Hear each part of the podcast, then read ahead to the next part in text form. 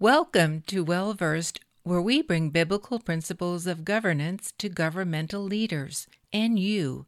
This is the Well Versed Podcast. Today, uh, we have a very good friend of ours come back, Gary Kah. Uh, for those of you that have been with us, you you remember Gary.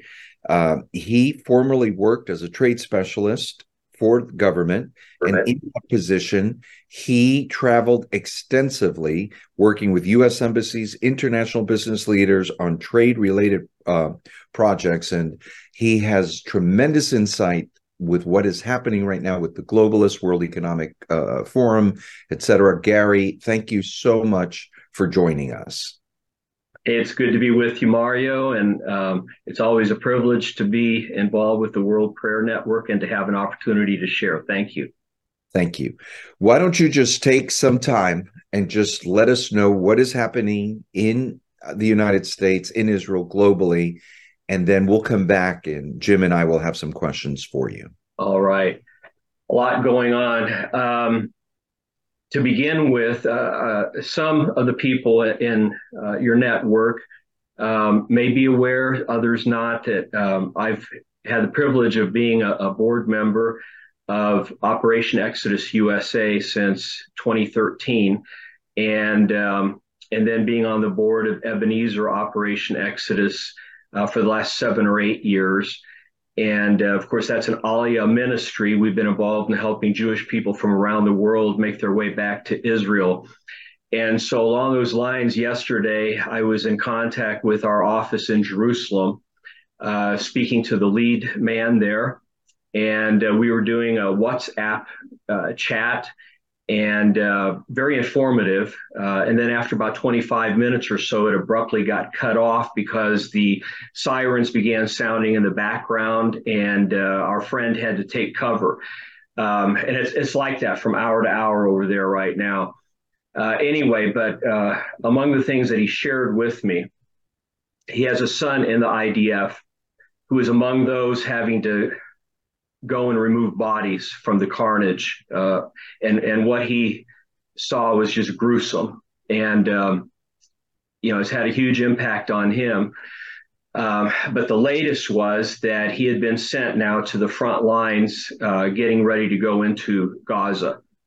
Um, I can't say exactly when that's going to happen, um, but um, something that has not been reported in the media uh, to date that I'm aware of is that many Israeli troops are also being sent to the north uh, because they are expecting a, pos- a possible incursion from uh, the north uh, by Hezbollah, and they want to be prepared for that. And to put things into perspective, uh, so far Hamas has maybe fired up to 7,000 uh, rockets into Israel. Hezbollah has over 150,000 rockets, sophisticated rockets and missiles that they've gotten from Iran.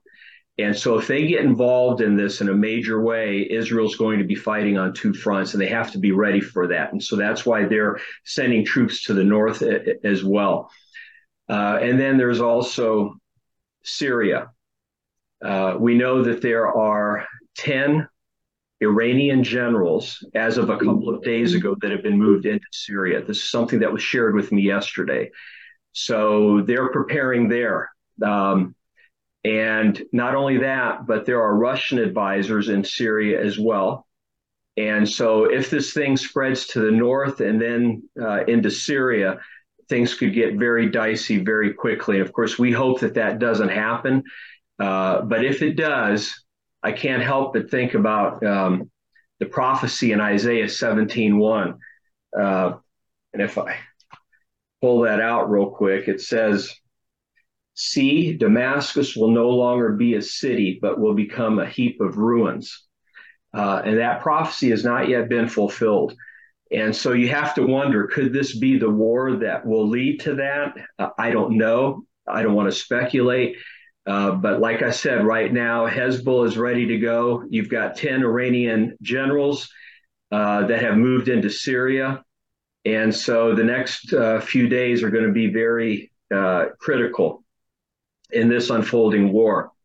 I think one thing is safe to say Uh, this will not be a quick war. It's not going to be like the Six Day War. This is going to drag on for some time. Israel's got a huge task in front of it. Uh, going into Gaza, they've got to be very careful not to step into a, a, trap there with all the tunnels that Hamas has built over the last 10 years. Um, and, and then you also have uh, the United States that has, you know, helped really uh, fund uh, not Hamas directly per se, but a lot of money has gone into uh, the Palestinian uh, budgets and how much of that money is diverted toward Hamas. We can only imagine. Um, so the U.S. is going to be involved in this no matter what. Um, but it could also be involved through acts of terror that come to this country. Um, I saw, and you've probably seen the same statistics, they've been out there the last few days. Over 70,000 individuals have come into the U.S. through the southern border from 12 countries that have supported terrorism in the past. And I'm not saying that all of those 70,000 people are potential terrorists, but even if just a fraction of them are, um, it'd be naive to think that we do not have people in the country right now, by the hundreds, if not thousands, who are willing to commit acts of terror in the United States. Thank God that hasn't happened yet. But as this war in Israel drags on, um, I think we have to be prepared for that uh, possibility. And if that were to happen, how long would it take before the population of the United States becomes much more anti-Jewish, anti-Israel. If uh, people say, "Gee, you know, none of this would have happened in the United States if it wasn't for Israel," uh, you could see how things could turn very quickly. And I came across this uh, statistic. Well, just this morning, uh, I saw something on Fox News. Uh, close to 20% of Americans, I think it was 18%, favor uh, the Palestinians over the Israelis in this conflict right now and um, uh, I think 68% stand with Israel, but still almost 20% of the country, almost one in five people, uh, is uh, with the Palestinian cause in all of this. Uh, but another statistic I came across just a couple of days ago, and this uh, shocked me. Uh, this had to do with Democrats, the sympathies of Democrats in the United States. And this was a Gallup poll that was taken in February of this year. And um, it revealed that 49% of Democrats favor the Palestinians, 38% favor Israelis. Now, this was prior to the war. So, with what has happened, I imagine that has shifted some, but still, prior to this war, 49% of Democrats favoring uh, the Palestinians over Israelis. Now, compare that to the same poll taken 10 years earlier in January of 2013.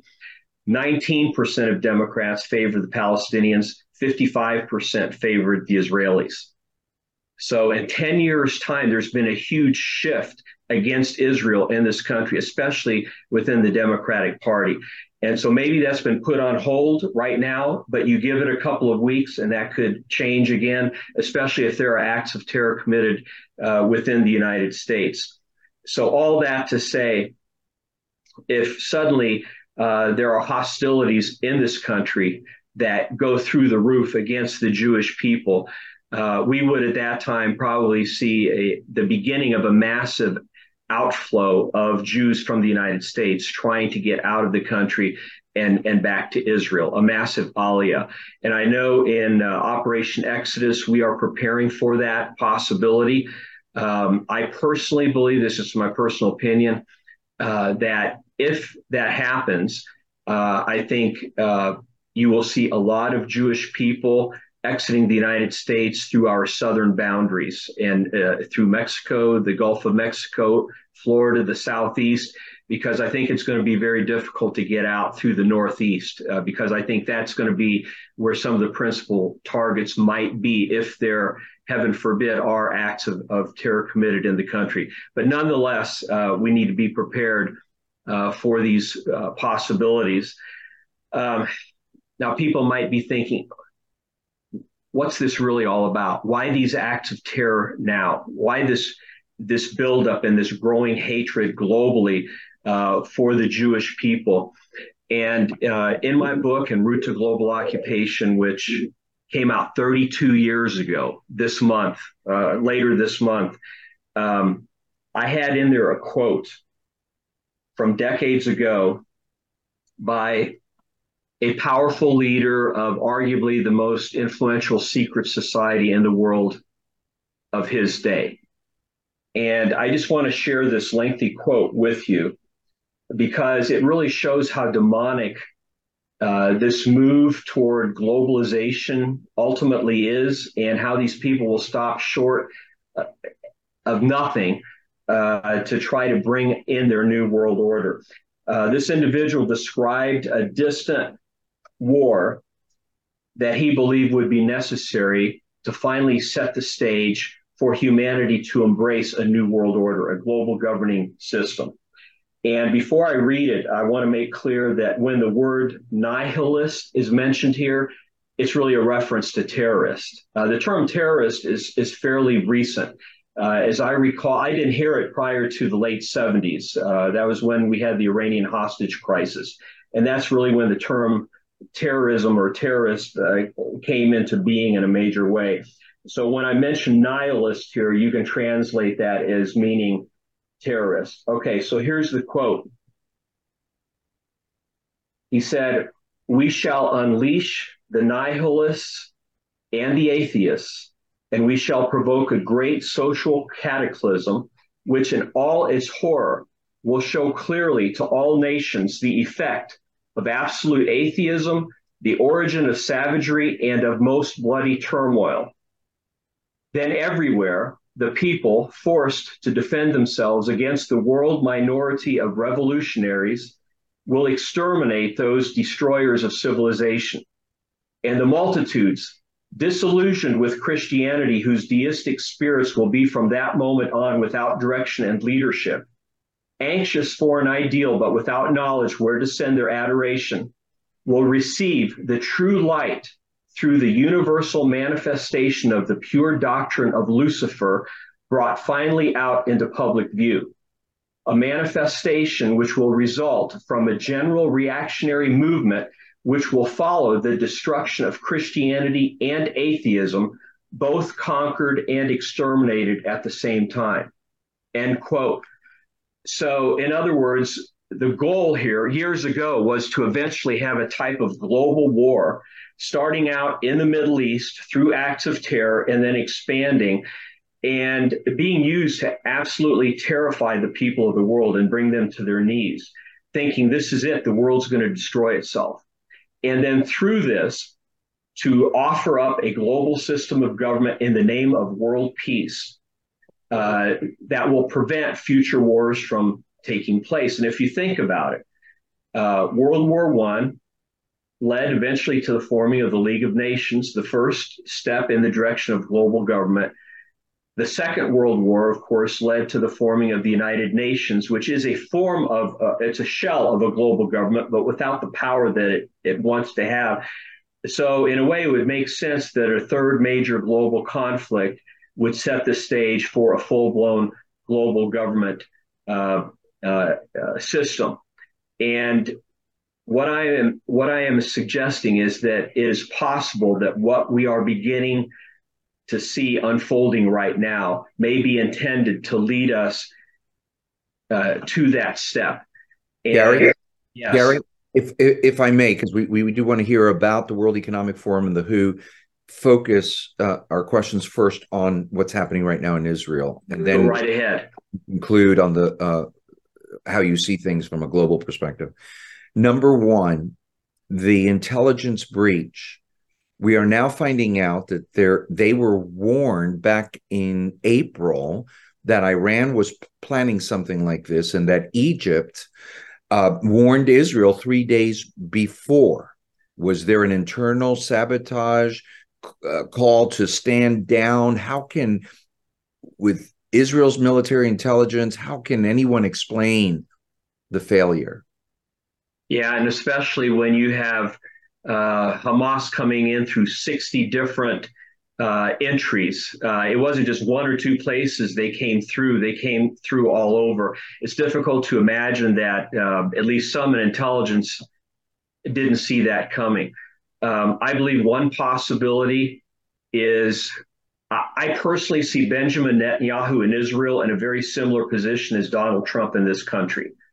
Um, I believe the New World Order crowd, the deep state, hates both of them. And uh, unfortunately, there are those in Israel in key positions of influence also that are globalists. That would be part of what we would call the deep state. And so it's not inconceivable to think that um, some of the higher ups in Israel's intelligence community or perhaps generals um, allow this to take place to make Benjamin Netanyahu look responsible and to cast him in a really bad light that look this happened on his watch. To try to remove him from power and put someone else in who's much more left leaning and a globalist whereas Netanyahu historically has been a, a, great defender of Israel's national sovereignty just like Trump has been over here so you know I think more will come out in the days ahead but I think that's a possibility and you know, you hate to think the worst of people, but we know that these people exist. They exist in this country as well. They're trying to condition and prepare the people of the United States and also of Israel to enter into this global system of, of government. And that means they have to remove strong defenders of uh, a nation's national sovereignty.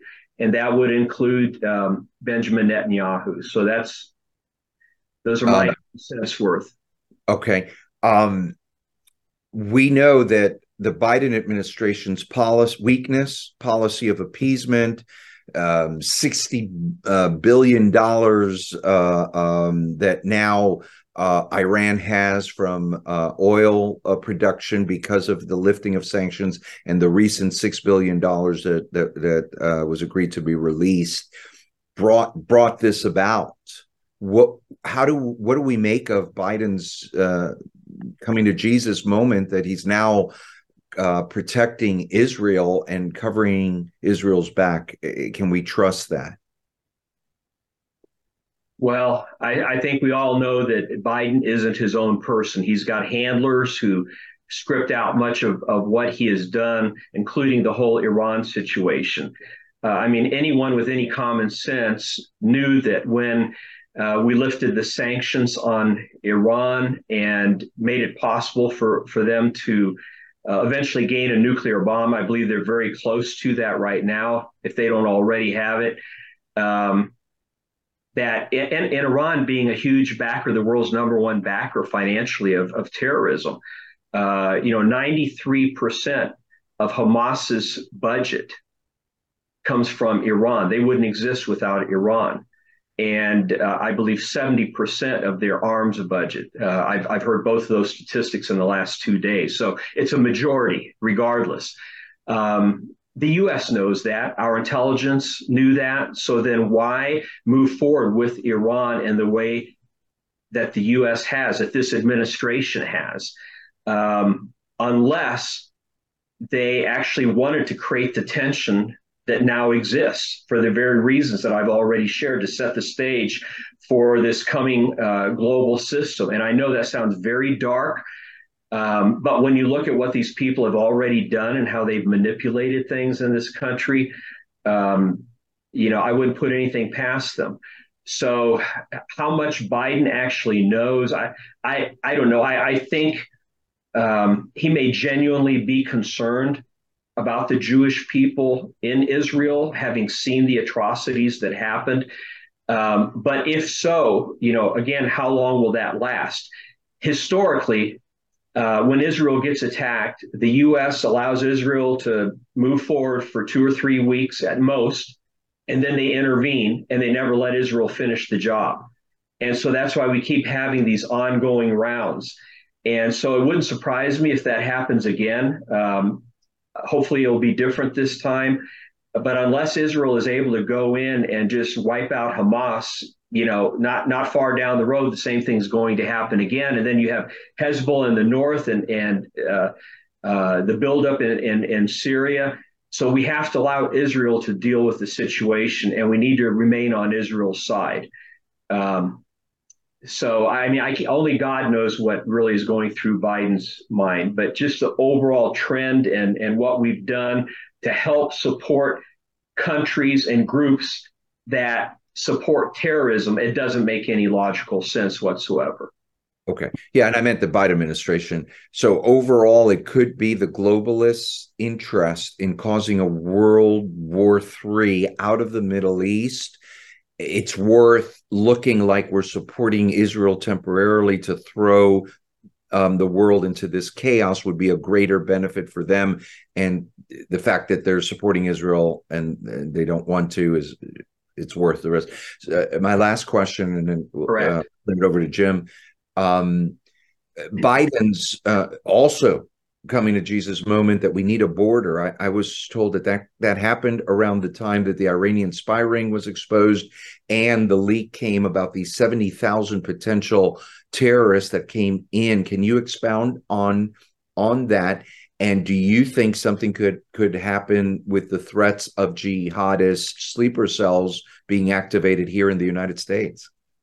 Yeah, I, I think um, the call by Biden for a few miles of the border wall. Uh, now, just to set it straight, he's not calling for an all out border wall like what Trump was pursuing, uh, but just a few miles. But I think much of that came about because uh, Democratic members of the House of Representatives that represent the areas along the border, they've been taking a lot of heat from people saying, look, this is ridiculous. Our communities are being overrun. They're feeling the heat. And so part of this, I think, is to help them out along the border states to make it appear that the administration is actually doing something. Uh, but you know they they've done virtually nothing so far. I mean, we've had an open border for all practical purposes.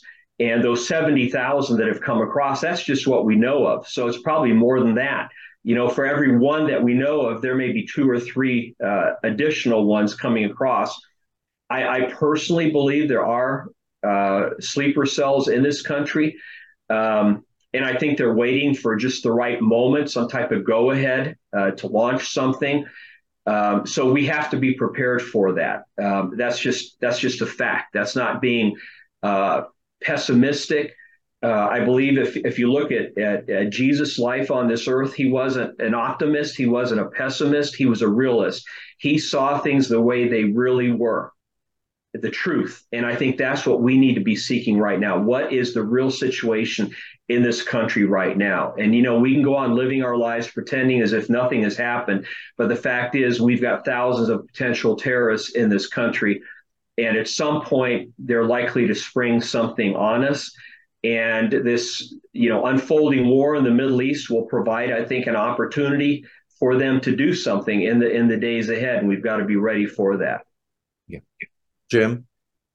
Mario, you used the word twice. Uh, the phrase Biden had a coming to Jesus moment. I only wish that were the case, sir. I think that's what our prayer ought to be. Lord, may Biden come to Jesus. Mario, perhaps you were speaking prophetically. Your your faith is greater than mine right now, but we do pray for that. We seriously pray for that. I, I have a question, Gary. You're not going to like it, so fasten your seatbelt. I'm going to ask you to prognosticate, uh, and I'm not asking for a prophecy, so we're not going to tie you to this. Um, it's simply, I want you to take biblical prophecy and then global events as you now see them. Given what we're in right now, this is this is a very significant moment. We just all don't know how significant it may turn out to be. But if you would prognosticate for me, take this, expand the potential of what could happen here. And what I'm fishing for is to see if you can somehow get me to Armageddon and Gog and Magog. Uh, give me some sensing of how this could possibly play out. We're not making predictions. This is not a prophecy. This just is a what if kind of scenario. Can you can you walk me through both in uh, geopolitics and in biblical prophecy and walk me through what we could potentially uh, experience here?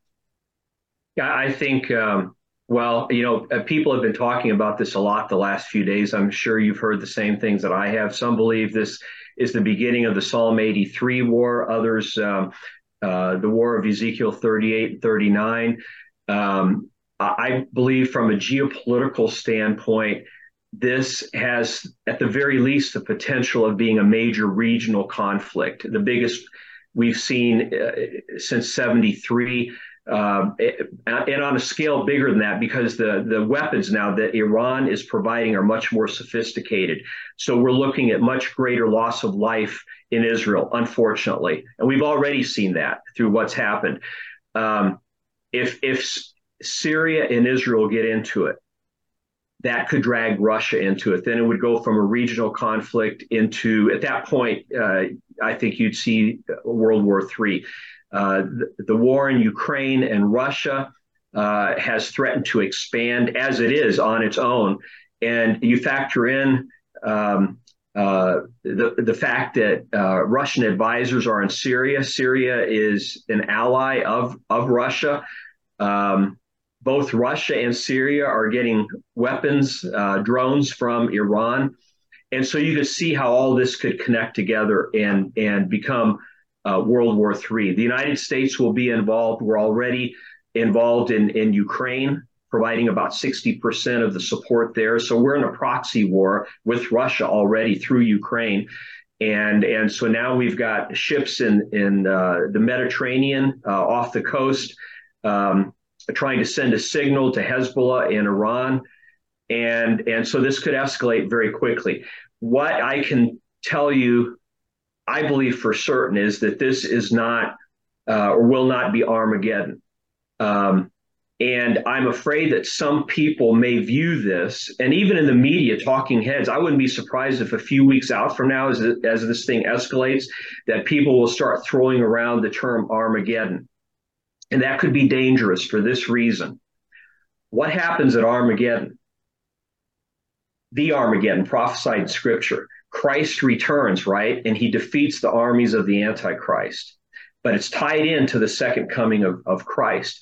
Now, what if people mistakenly begin to believe that this battle is Armageddon? Then that means the next thing that they would expect is the coming of Christ.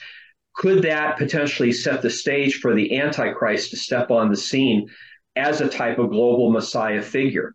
uh, bringing peace to the world after World War III, and then people going for that and falling for that, and possibly uh, he could be a figure that unites the world's religions, saying he's uh, the Messiah to the Jews, the second coming to Christ, and the Imam Mahdi to the Muslims. I'm not saying that's going to happen, but I'm saying that's that's a potential if people believe that this unfolding battle becomes Armageddon.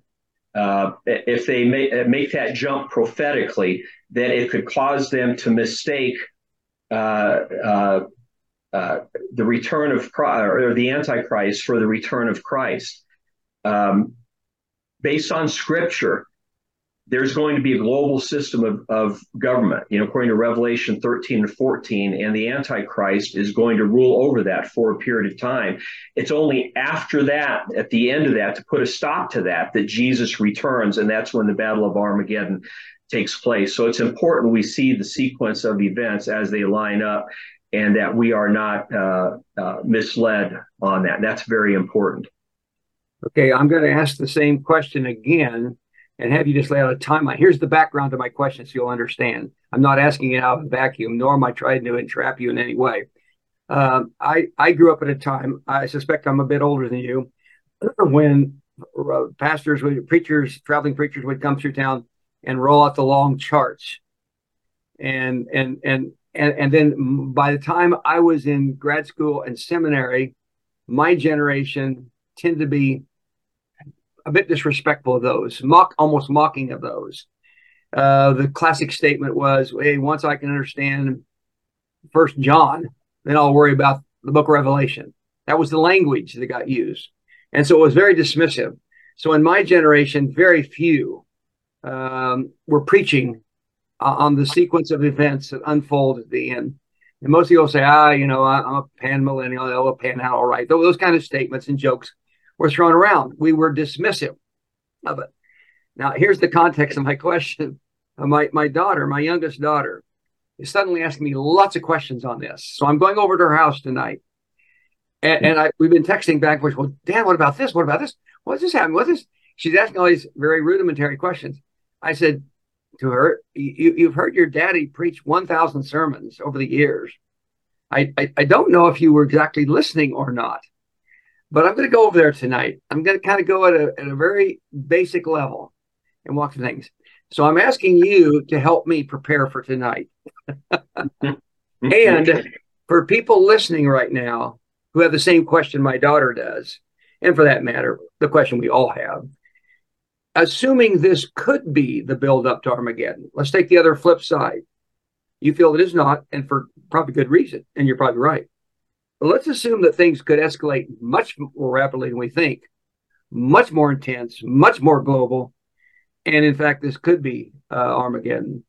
Were that to occur, and I'm not asking you to commit yourself to believe that is going to occur, but were such a thing to occur, hypothetically, walk me through this, this, this, for the sake of our viewers.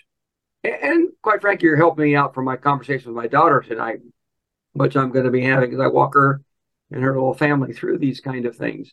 But help help people understand a potential of a sequencing here. Uh, and I'll let you off the hook with not asking again, I promise. But if you can just kind of give us uh, what what could be a scenario that could happen.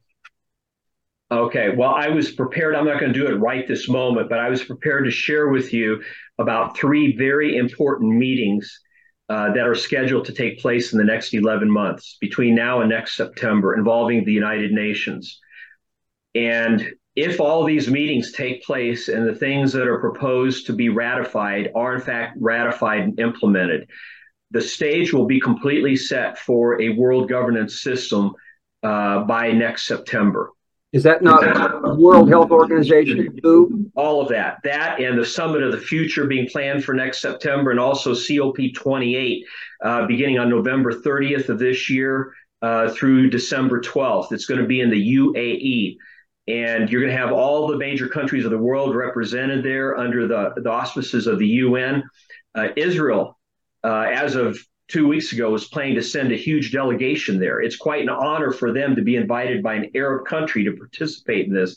And I believe that's a trap for Israel. So I'm hoping that you know much of this comes out between now because all of this is intended to move the countries of the world uh, toward world government to set the stage for that. So these three meetings are coming up, and I can go into much more detail on those uh, later on if you'd like for me to uh, to do so. But that gives us a bit of a timeline. That means between now and two thirds of the way through 2024, the stage is going to be set if these individuals have their way. And that is to launch as actually COP28 this November and December uh, they've already stated that is to launch a final seven year push leading up to 2030 to have the New World Order fully implemented by 2030. And they have said that repeatedly. I can document that backwards and forwards. The World Economic Forum has stated that. Uh, you've got stuff coming out of the World Health Organization, the COP28 crowd. I have actual quotes uh, from the UN Secretary General along those lines, and I can share those if you'd like. So there's Just one second. C COPH that stands for what? Uh, Conference of the Parties. It represents the 28th uh, meeting, uh, the Conference of the Parties regarding the global climate change movement. And um, a very important meeting. And again, that's coming up later uh, this year. It's just around the corner. So uh, I look at that as somewhat of a timeline. It tells me they want to kick things into full gear uh, later this year, especially into 2024, and have everything in place by 2030 if they have their way. Again, I'm not setting dates here. I'm just saying this is what they have planned, and I think it's helpful for for us to know what your leading globalists have have planned.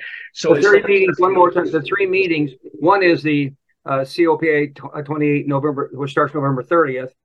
And is the other one uh, WHO Health, World Health Organization? Yes, the International uh, Pandemic uh, Treaty meeting, as I'm calling it, in Geneva, Switzerland in May, where they hope to ratify and implement that global health treaty that Michele Bachmann has done an excellent job covering that. Right. And I'm completely supportive of everything she has said. She's she's on it. And then in September is the Summit of the Future, it's being called. And that is to be the capstone event to seal the deal all the way around. And um, that doesn't mean everything will be in place. That's just that means the final infrastructure will be in place. But then, how do they sell this to the people of the world and get the people of the world to go along with it all? You know, you'd have to have some type of major financial crisis because they want to bring in um, uh, a cashless system.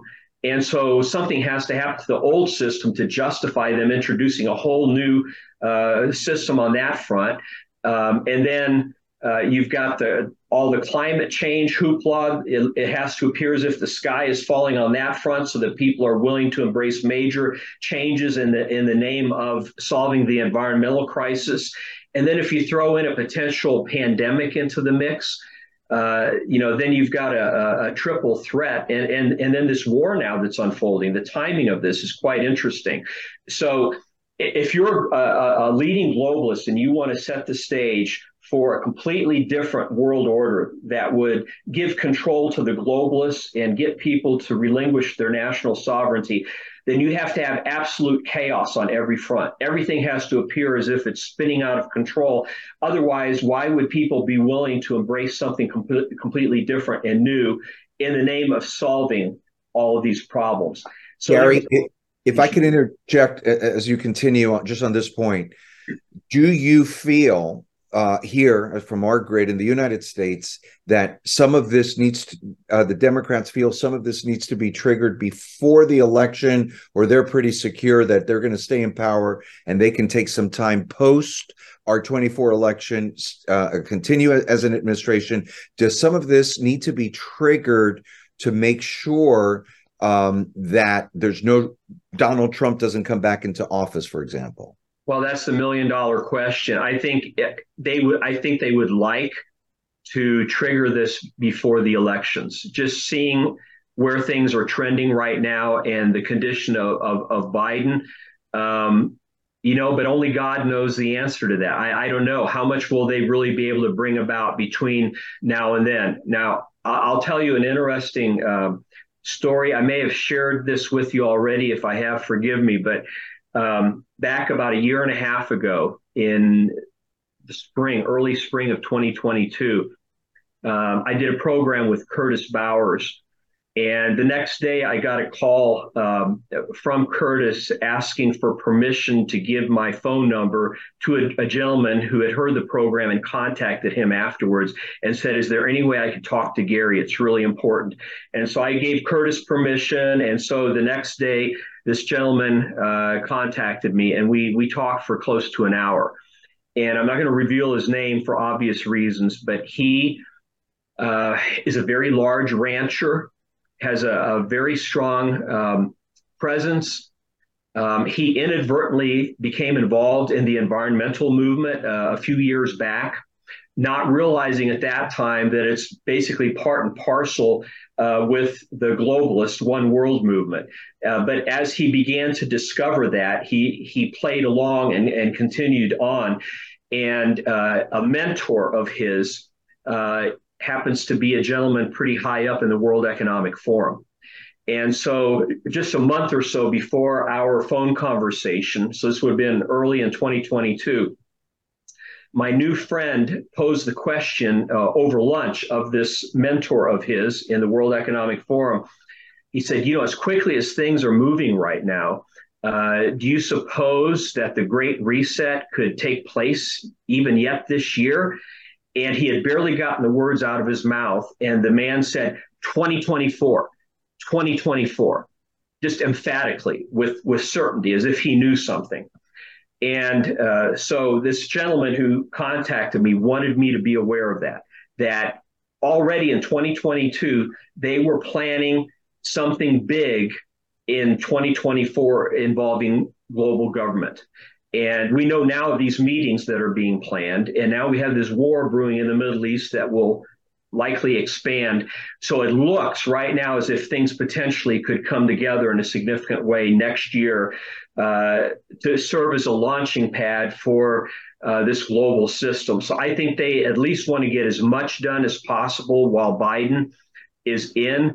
But if it looks as if he's going to lose the election, then who knows what they'll try to precipitate uh, before then. One thing I, I hope and pray doesn't happen is that we have major acts of terrorism in this country, and then the current administration declares martial law. If that happens, all bets are off because our freedoms would go out the window. Uh, suddenly, Christians, uh, politically conservative Jews would have to operate underground because we become those who they pursue. Uh, because this is a demonic agenda ultimately. And, you know, the quote I read earlier makes that uh, plain as day. Uh, th- this is being spiritually driven, uh, spiritually as in, in demonically.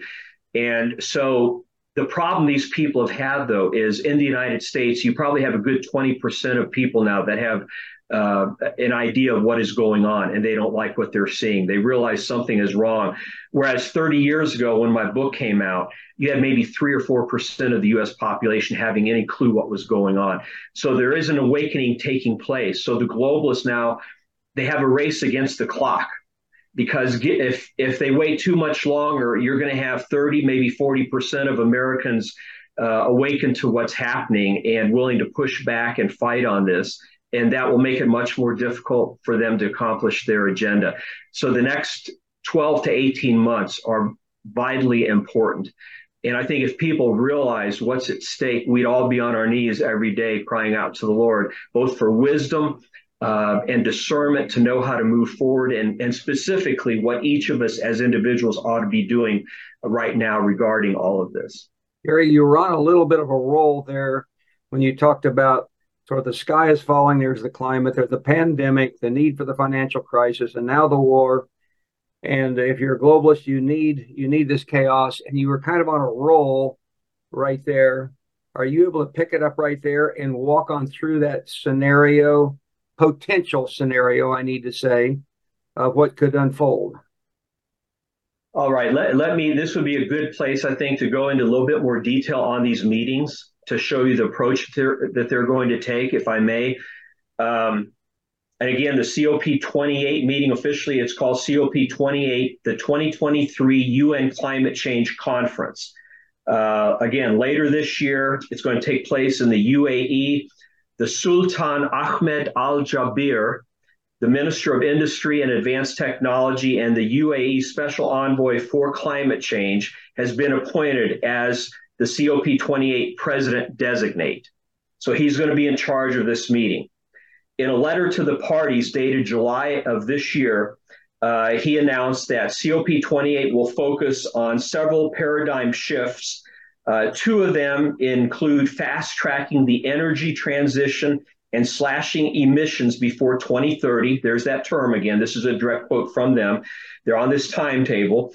Secondly, transforming climate finance by delivering on old promises and setting the framework for a new deal on finance. This also is important because they have to get the third world countries and the emerging countries on board with this.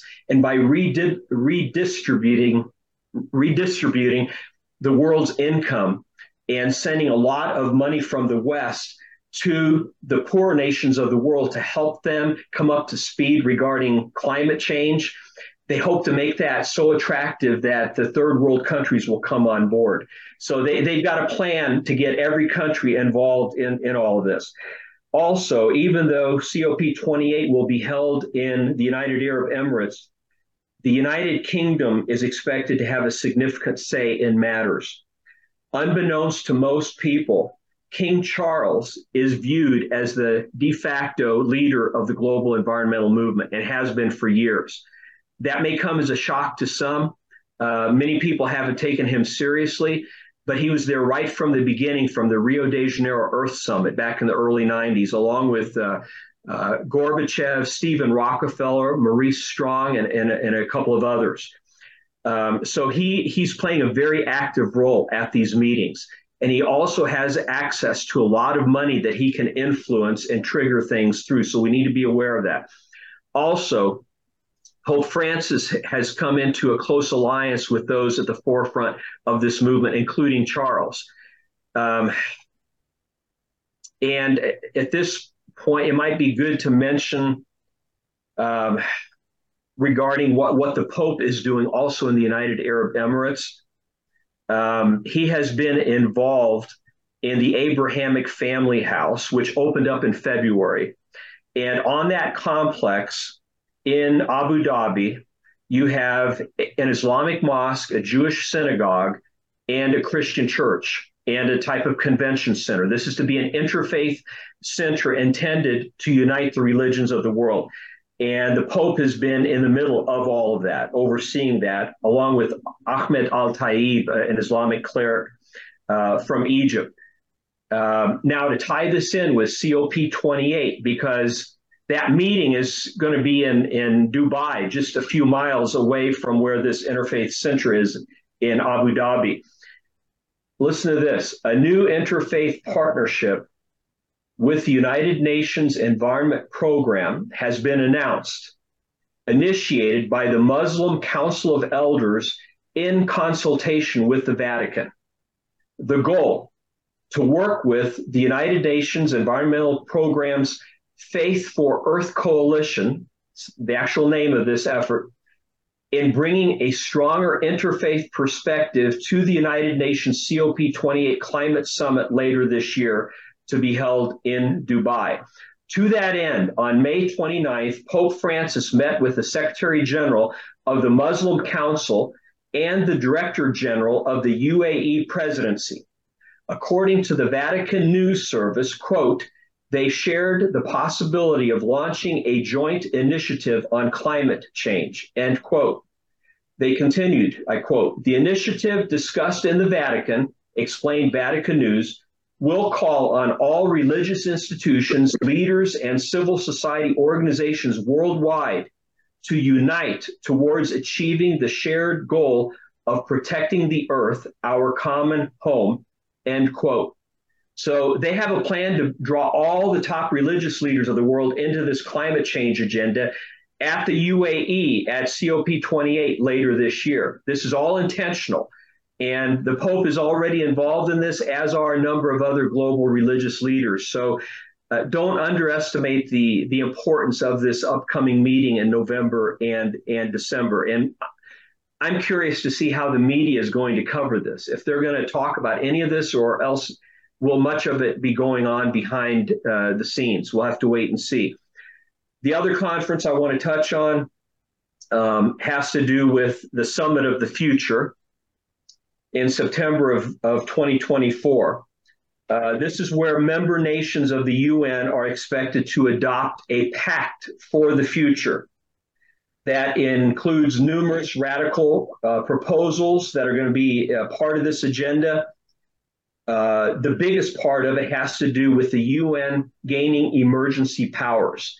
They want to have emergency powers on a global scale to implement things if there's an emergency situation um, if there are global shocks, as they are calling them, such as another worldwide pandemic. The UN website admits that one of the purposes of that summit is to, and I quote, to put in place a stronger international response playbook for complex global shocks, maximizing the use of the Secretary General's convening power in the form of an emergency platform, end quote. That's straight off their website.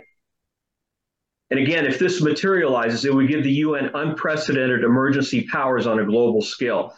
Many of the details of the UN sought after emergency platform were first presented last March in a policy paper. That policy paper is titled, and I just want to document this, it's a lengthy title, but it's called Strengthening the International Response to Complex Global Shocks dash an emergency platform. Okay, so that's the name of this paper. This policy paper gives several examples of what could extend emergency authority to the UN. The list includes a major climate event, future pandemic developments, a global digital connectivity disruption, and by that I assume they mean like a cyber attack or EMP strike, a major event in outer space, among other unforeseen risks. In other words, it could be just about anything they could use to declare a global emergency and then suspend uh, the powers of national, excuse me, national governments and implement uh, their, their agenda. In this paper, UN Secretary General Guterres declares, and I quote him directly now. He says, I propose that the General Assembly provide the Secretary General and the United Nations system with a standing authority to convene and operationalize automatically an emergency platform in the event of a future complex shock of sufficient scale, severity, and reach. End quote. This, it is explained, would give the UN the ability to, quote, drive an international response, end quote, that would bring the stakeholders of the world together to ensure a unified global response to the crisis. So, uh, and then once enacted, the UN could extend its emergency powers for as long as it deems necessary, in other words, indefinitely. So, again, this is being planned for next September. So, if all of this goes through, we could be living in a completely different world one year from now. Uh, hopefully, things don't unfold as rapidly as these individuals want to see them happen, uh, but we can't rule out that possibility. Now, the, the third meeting that I want to touch on is the Global Pandemic uh, Treaty. Uh, Michele has already uh, touched a lot on this.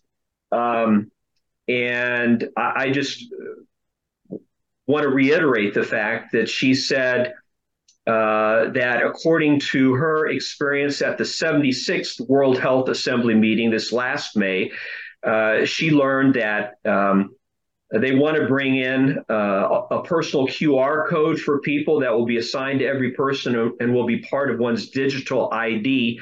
And ultimately, you'll need a digital ID to do about anything. And so, again, they want to get into a cashless system where everything is computerized. And that way, they can cut off your financial spigot if you don't do what they want you to do. So, this is going to stretch down to the very personal level if these people uh, have their way.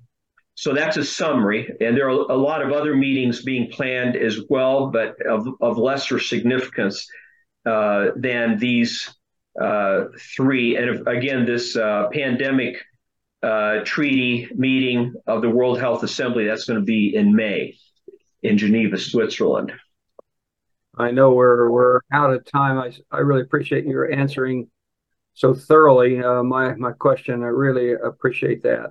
We've been trying to keep up with the World Health Organization meetings, and we've interviewed Jim Jim Rogowski, James Rogowski, Roguski rather, and Michele, and uh, well, uh, forget the doctor's name that we interviewed as well on this. Uh, so thank you so much. I'll turn it back Jim, to. Well, can I can I just very quickly wrap up on a on a positive note, giving a little bit of hope here? Yes. Um, first, I want to urge people to pray against martial law being invoked in this country if there are acts of terror, because that changes everything and it would happen very quickly. So, something that we can pray into. Uh, secondly, we need to be prepared spiritually as well as physically to the best extent possible. Um, spiritually, we need to be walking closer with the Lord than ever before, walking in the power of the Holy Spirit. And uh, a, favorite passage of mine is from Nahum 1 7. I have it sitting on my desk. The Lord is good, a stronghold in the day of trouble, and he knoweth them that trust in him. The Lord will lead us during difficult times.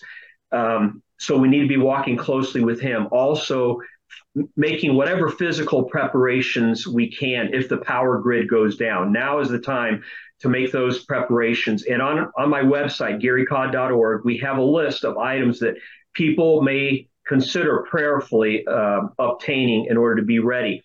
Also, number three, be proactive politically, prayerfully and selectively contact your sheriff, your state's attorney general, your state reps, and your federal reps uh, regarding some of these developments. And why prayerfully and selectively? if you know that these individuals are on the other side pushing this agenda, we don't want to um, cast our pearls before swine, so to speak. You don't want to give them information as to where you stand on this. But as the Holy Spirit leads, get this information out to your elected officials that you believe have an open mind. I personally have been telling my friends, send them Michele Bachmann's presentations covering her coverage of the pandemic treaty, because here you have a credible former congresswoman who was there on site reporting on this. And at our website, in, uh, in my article uh, that I just wrote, no, no longer a republic, uh, we have that link embedded in that article, so you can click on that, and also the article prior to that. Get Michele's presentations out there because they speak for themselves. And finally, uh, remember the hope that we have through our Lord Jesus Christ. First of all, we have the eternal hope. That's our biggest hope that no matter what happens, if we lose our lives taking a stand for the truth, we will be with the Lord for all eternity. And, you know, 11 of the disciples died a martyr's death, and they were joyful to the very end. With the certainty of Christ, we can face anything. He will give us the strength to do so. Then, in addition to that, we have the hope of his second coming. There's a bottom line drawn across history. These evil doings will not continue indefinitely. Christ will return, he will intervene. Second Thessalonians chapter 2 verse 8 makes it very clear he will overthrow the lawless one with the breath of his mouth and destroy him by the splendor of his coming. It won't even be a contest. So we have that assurance as well uh, for those of us who live to see that that day come. So I just wanted to end on a positive note because this is a lot of heavy information. We need to be aware of it, but we need to remember that we are on the uh, on the right side of this. We are warriors for truth. We have the Lord on our side, and we can't forget that. Yeah, and scripturally, that word hope doesn't mean "oh, I hope so." It means a confident assurance. What exactly. it means scripturally. So, thank you for ending with that confidence assurance in Christ. Thank you for uh, thank you for taking care of my very elongated questions as well. You're welcome. Mario. Yeah, no, thank you so much. Uh, it's always uh, tremendous to have all the wealth of information that you have uh, for our people. God bless you. Thank you. Glory to God. I hope you enjoyed today's episode. Please read the show notes for additional details if you would like a copy of the book or resources mentioned. Remember that Well Versed is a 501c3 tax deductible nonprofit organization. We rely on your support and partnership. Don't forget to hit subscribe to keep up to date with our latest episodes. Leave us a five star review and tell your friends to subscribe too. Thank you for listening to the Well Versed podcast.